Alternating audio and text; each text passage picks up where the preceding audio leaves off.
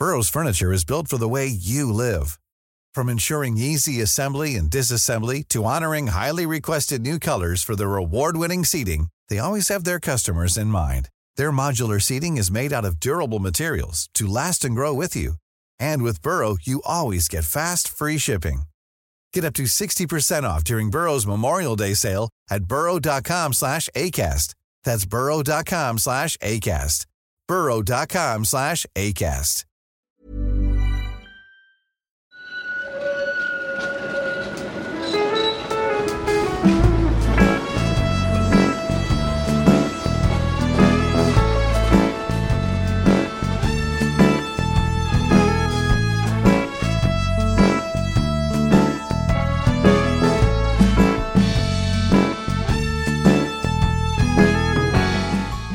Hej och välkomna till eh, Gator och torg i Göteborg, en podcast om platser i Göteborg. Det här avsnittet görs i samarbete med Mitt i Göteborg. Jag heter Johanna Ros och är reporter på tidningen och eh, med mig har jag som vanligt Göteborgskännaren och krönikören Mattias Axelsson. Halli hallå! Halli hallå!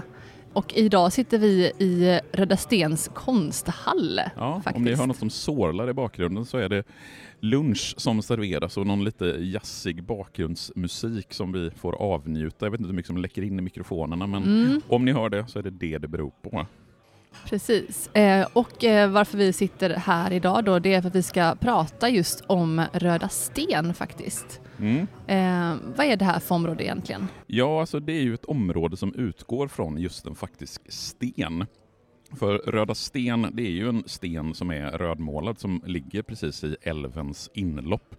Ett eh, ganska långt stenkast här från konsthallen. Och i området som har fått sitt namn ifrån den här stenen så ingår ju dels då konsthallen med tillhörande café. Det finns en skateboardramp precis här bakom. Det finns en relativt nybyggd kiosk upptäckte jag när jag Mm, den såg jag också när jag gick hit, jag har inte sett den förut. Nej, den måste vara alldeles, alldeles Mm. ny, för den har inte jag heller sett tidigare. Det finns en brygga precis här nedanför.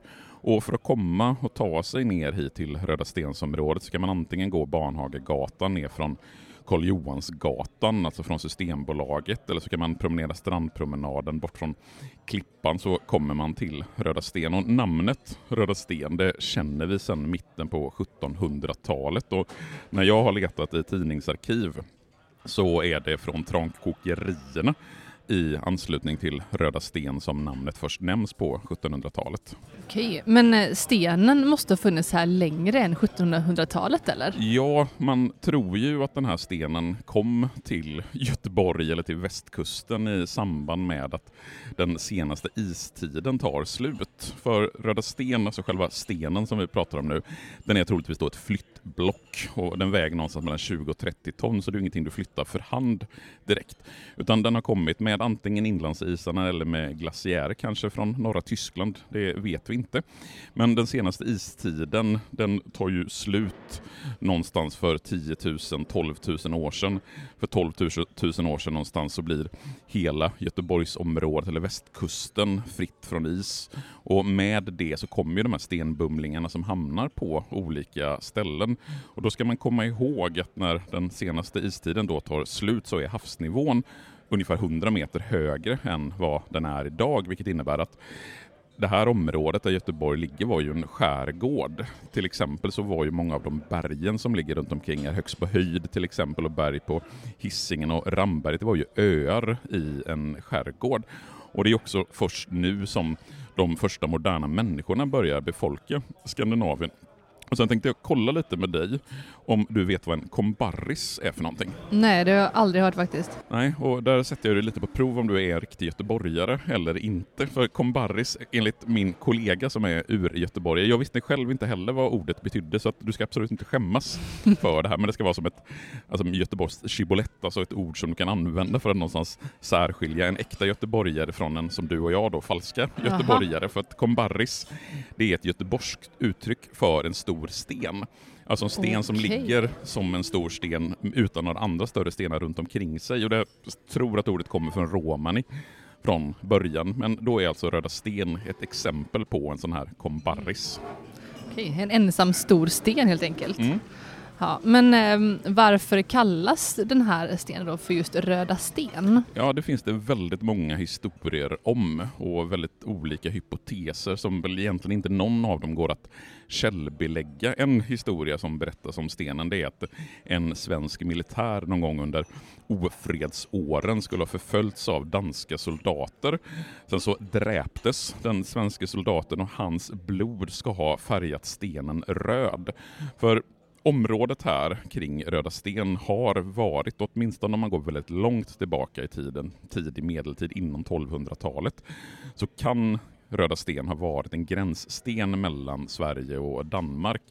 För Röda Sten ligger inte så långt från Nya Varvets gräns, det vill säga nära den gamla gränsen mellan Örgryte och Västra Frölunda och därmed mellan Sävedalen och Askims härader.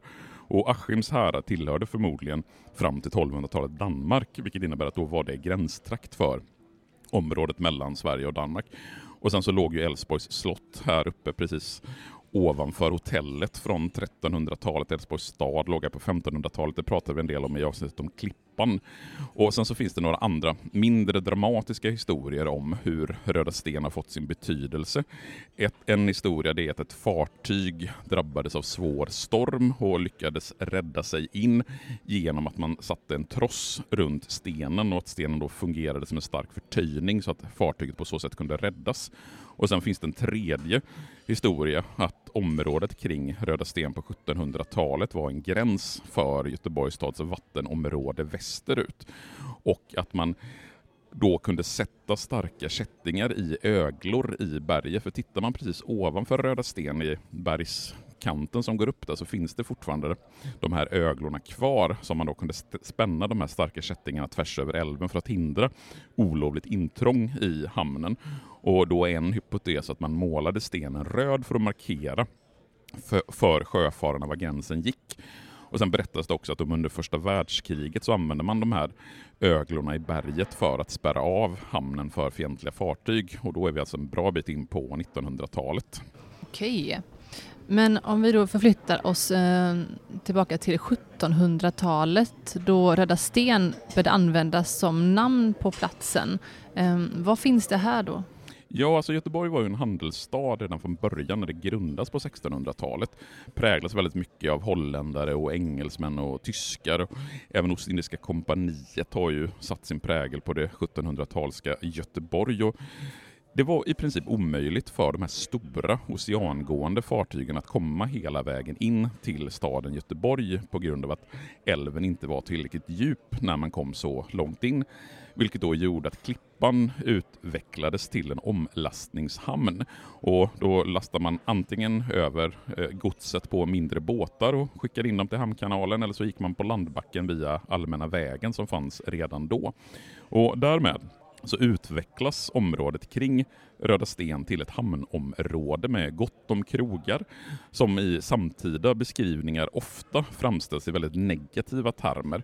Man beskriver det som en plats för lurendrejare och att det fanns lönnkrogar. Det beskrivs också som ett smugglarnäste där smugglarna kommer roende i båtar längs med Södra Älvstranden och sen försvinner upp i skogarna som det fanns gott om i Majorna och Kungslagdugård. Det ska funnits en smugglarkrog längst ut på udden under 1700-talet. Sen under mitten på 1700-talet så går sillen till i en av alla de här sillperioderna som har präglat västkusten från 1500-talet och framåt. Och sill är ju en färskvara som om man röker den så kan den hålla upp till en vecka, men för att den ska hålla riktigt länge, upp till ett år, så måste man salta sillen. Och den saltade sillen det blir en av de viktigaste produkterna för både utrikes och inrikeshandeln under 1700-talet. Och när man kokar sillen så blir tran en spillprodukt biprodukt eller tranolja som kommer från den här feta fisken. Och tran, tran används dels som smörjmedel, man kan göra det till tvål, men framförallt så kan man använda det som olja i lampor och det finns ju historier om att det var bohuslänskt tran som lyste upp Paris gator under franska revolutionen 1789.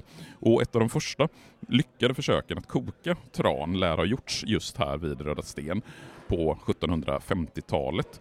Och under andra halvan av 1700-talet så får vi också de första riktiga industrierna i och med att Göteborgs glasbruk etablerar sig här 1762. Men för att få kungliga privilegier till det här glasbruket så var man tvungen att besäga att man skulle nyttja stenkol eller sjötång för bränsle eftersom träkolet från skogarna var en bristvara i och med att man hade huggit ner mycket av skogen runt om Göteborg. Okej, men bor det folk här nere då? Ja, alltså man skulle nästan kunna beskriva Röda Sten redan under andra halvan av 1700-talet lite som en mindre arbetarstad eftersom det växer fram industrier. Alltså dels har vi ju glasbruket men även siltsalterierna kan ju räknas som en typ av tidig industri och de ersätter ju det gamla Älvsborgs slott som har anat tillbaka till 1300-talet. Det gamla Älvsborgs slott eh, rivs ju under slutet av 1600-talet när man istället bygger nya Älvsborgs fästning ute på Kyrkogårdsholmen. Och i och med det och i och med etablerandet av industrierna under 1700-talet så ja, men det blir ett mindre brukssamhälle med fabriksbyggnader, det finns en väderkvarn, värdshus, bostäder för upp till 30 anställda med familjer. Och i området så bodde då, då bruksarbetare, sjömän, klampare och tullvaktmästare. Och tittar man på bebyggelsen, det finns ju inga fotografier från 1700-talets slut eller det tidiga 1800-talet. Men från samtida beskrivningar och från kartor som finns så har det beskrivits som en liten kåkstad för sig nere vid klippan, bort, eller bortanför klippan egentligen vid Röda Sten med småhus som hade täppor och en liten gränd som leder ner till vattnet. Okej, men eh, vad hände sen då um, under 1800-talet? Ja, så under 1800-talets början, alltså vid sekelskiftet, så ligger det dels ett glasbruk och dels då de här sillsalterierna och ett antal krogar och ett grytgjuteri i Röda Sten. Sillen den försvinner i början av 1800-talet, för sillen är ju en sån fisk som antingen så finns den eller så finns den inte och när den väl finns så finns den i stora, stora mängder. Och att sillen inte går till längre, det blir ett hårt slag, inte bara för Röda Sten utan för hela den bohuslänska fiskarmiljön. Arbetslösheten ökar, man har investerat väldigt mycket pengar i sillsalterierna och trankokerierna. Även glasbruket drabbas under det tidiga 1800-talet. Dels av konkurrens från glasbruk runt om i Sverige och runt om i Europa. Man har dessutom svårt att hitta yrkesskickligt folk. Det är ont om glasblåsare och dessutom så får man brist på bränsle att driva glasbruket. Så 1803 så slår Göteborgs glasbruk slutligen igen. Sen återuppstår det i någon mening vid Bromme glasbruk i Vänern. Men när sillsalterierna och glasbruket borta så kommer istället sockret och senare även ölen. För 1808 så arrenderar Abraham Lorent det nedlagda glasbrukets mark. Och Abraham Lorent han hade gjort sig stora pengar på handel med slavar och socker och bomull. Han fick ett kungligt privilegium att raffinera importerat kolonialt råsocker. Sen så drabbas det här eh, råsockerraffinaderiet av den här ekonomiska krisen som följer efter Napoleonkrigen. För under Napoleonkrigen i början på 1800-talet så har Göteborg genomgått det som kallas för den briljanta perioden då industrin och handeln har blomstrat eftersom Göteborg då fungerade som en frihamn när Napoleon försökte göra den kontinentalblockaden mot Storbritannien. Men Lorens verksamhet överlever genom att hans svåger John Nonnen kommer in med pengar och han tar sedan över hela verksamheten från slutet av 1810-talet och Abraham Loren han dör hastigt den 17 maj 1833. Okej. Eh, och eh, om jag säger Carnegie, som jag förstår har en koppling till den där platsen. Ja. Kan du berätta någonting om det? Ja, han kommer ju in när Abraham Lorent dör, skulle man kunna säga, för 1836 så köps hela bruksrörelsen upp av den skotskättlade grosshandlaren David Carnegie. John Nonnen, eh, alltså svågen till Abraham Loren, han får vara kvar. Men med Carnegie så kommer en ny teknik som gör produktionen av socker mer lönsam. Man ersätter den gamla ångkokningen med vakuumkokning och det här är ett patent som Carnegie har i tio år och på så sätt så får man ett försprång i den svenska sockerraffinaderi... Säger man raffinad... Raffinaderi. Raffineringen eller något liknande. Ja. För med den här nya tekniken så kan man producera mer färdigt socker till bättre kvalitet utifrån sämre råsocker, så man börjar importera billigt råsocker från Sydamerika. Och stundtal så utgår, eller och stundtals så produceras 30 procent av Sveriges socker vid Klippan. Men det som Carnegie framförallt är känd för, det är ju Carnegie Porter givetvis. Och redan innan Carnegie tar över verksamheten 1817 så hade man börjat producera porter här nere.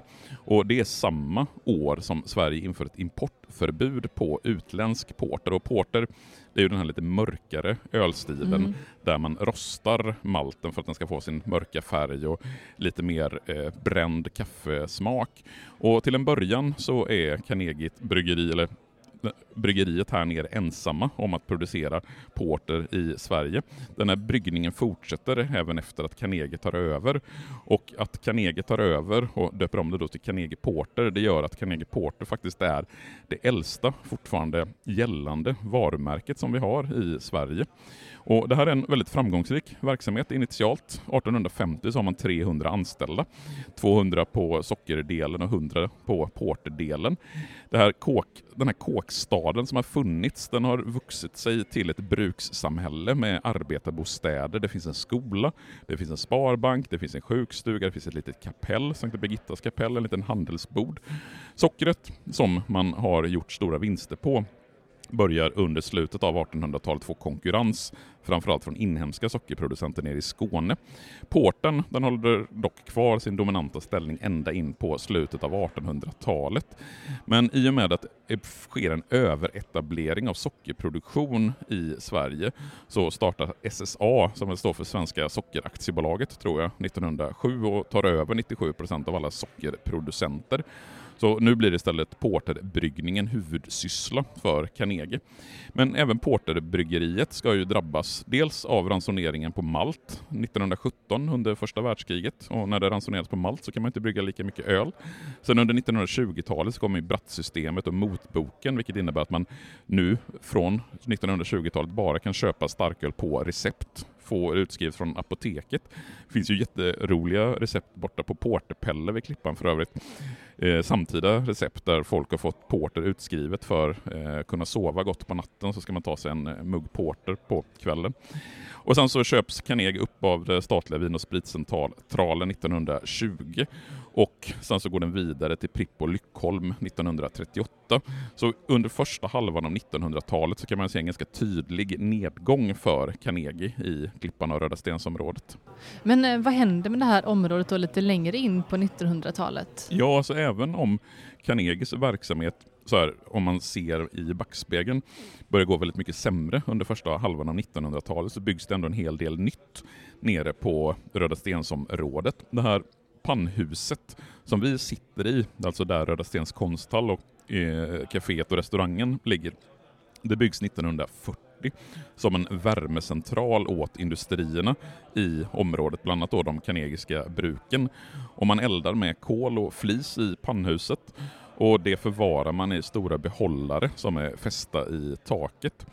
Och när du kommer in på första halvan av 1900-talet så finns det betydligt fler byggnader än bara det här pannhuset nere vid Röda Sten. För en sak som jag tycker man slås av när man kommer ner till Röda Sten idag det är att pannhuset ligger väldigt mycket för sig självt. Mm. Det är väldigt mycket tom yta runt omkring. Men tittar man från bilder från mitten på 1900-talet som jag ska lägga upp på vårt Instagram-konto, Gator och torg i Göteborg, så finns det ett eh, träskjul som är från mitten på 1700-talet som byggdes av Ostindiska kompaniet. Det fungerar fungerade som spannmålslager från 1800-talet. Det rivs 1975. Sen så går ju hamnbanan hela vägen hit ner till Röda Sten förbi Fiskhamnen och Kustens varv från 1930-talet. Och sen så låg det en cistern som också den är riven. Och går man bakom pannhuset så ska man se att det ligger en rund eh, plats där med lite bänkar och någon liten grej i mitten. Det var där den runda cisternen stod fram till slutet på 1900-talet.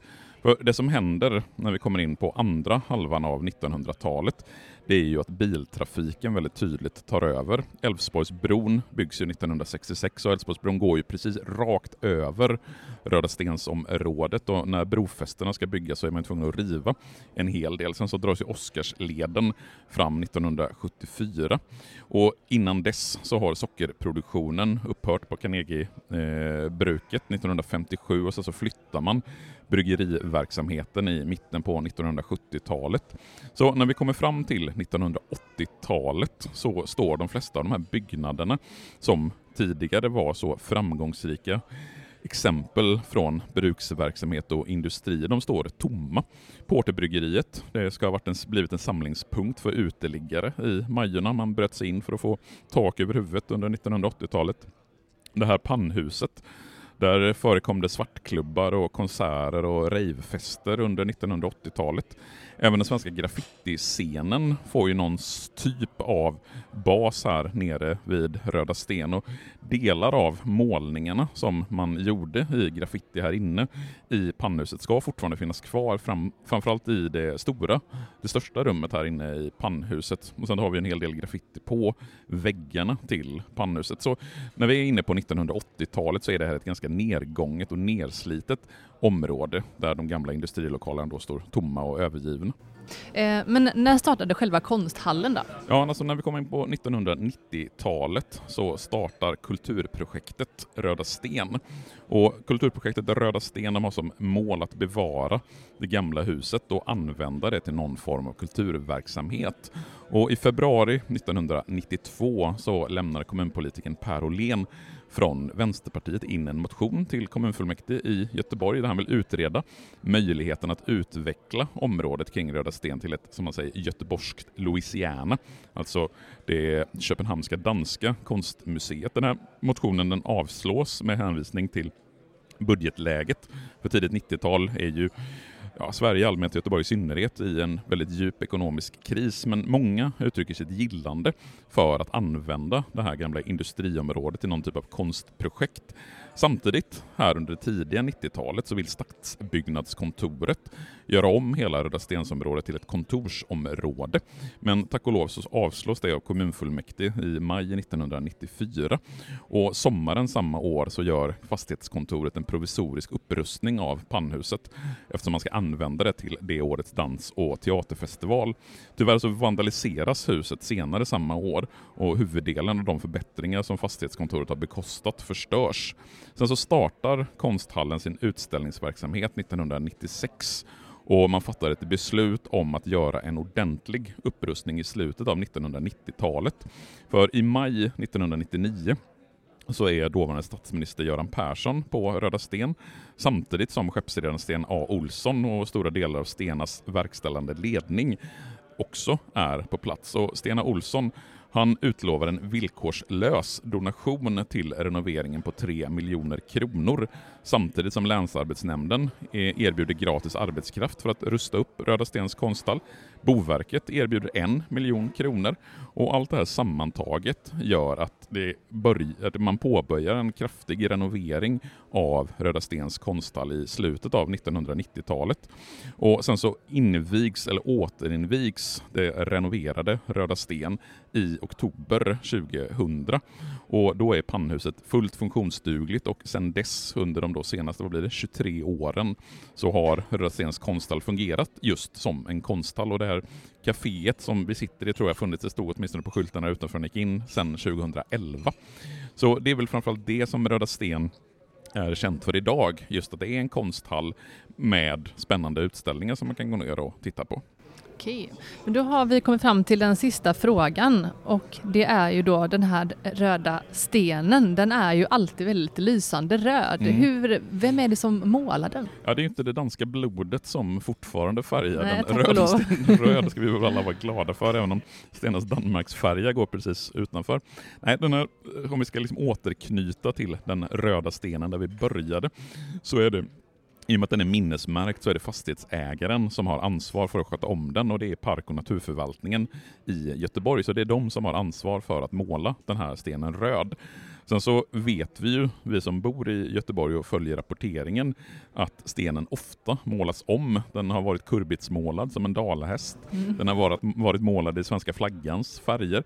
Och trots att det är en tradition, åtminstone sedan ganska många år tillbaka, att måla om stenen, så är det alltså olagligt just för att stenen är minnesmärkt. Och den har då varit röd sedan åtminstone 1700-talet. Det finns belägg för att man målade stenen redan på 1700-talet och då var det troligtvis de lokala fiskarna som hade sitt sina båtar här nere vid Röda stenen som målade stenen och sen är det numera då alltså eh, Park och naturförvaltningen i Göteborg som har ansvar för att måla den röda stenen röd. Det var allt vi hade för idag. Ja, och vill man eh, läsa mer och se fina bilder så ska man eh, kolla in Mitt i Göteborg som, där du kommer skriva en artikel Precis. om platsen och vi kommer även visa lite foton i tidningen. Absolut, Och så får man det. givetvis kolla in på vårt Instagram-konto som heter Gator och torg i Göteborg. Precis, och där ligger det också ut fler bilder. Och så hörs vi igen om en vecka. Ha det så bra tills dess. Hej då! Det gör vi. Tack så mycket. Hej då!